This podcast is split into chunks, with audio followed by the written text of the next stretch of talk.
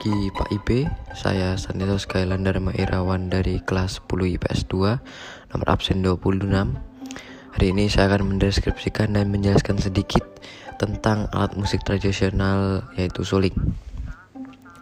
Suling adalah alat musik tradisional asal dari Jawa Barat yang bentuknya yang panjang dan ramping sehingga membuat ringan dan mudah untuk dimainkan di mana pun. Kini suling telah banyak dimodifikasi menjadi alat musik yang lebih modern. Cara bermain alat musik suling ini dengan cara ditiup.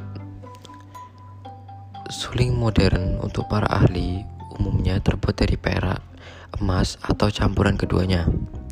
Sedangkan suling untuk pelajar umumnya terbuat dari nikel, perak, atau logam yang dilapisi perak. Mengulas sejarah sedikit tentang suling, Suling telah diperkirakan ada semenjak zaman purba. Hal itu juga didukung oleh teman-teman berupa beberapa suling sebagai peninggalan manusia purba Neanderthal.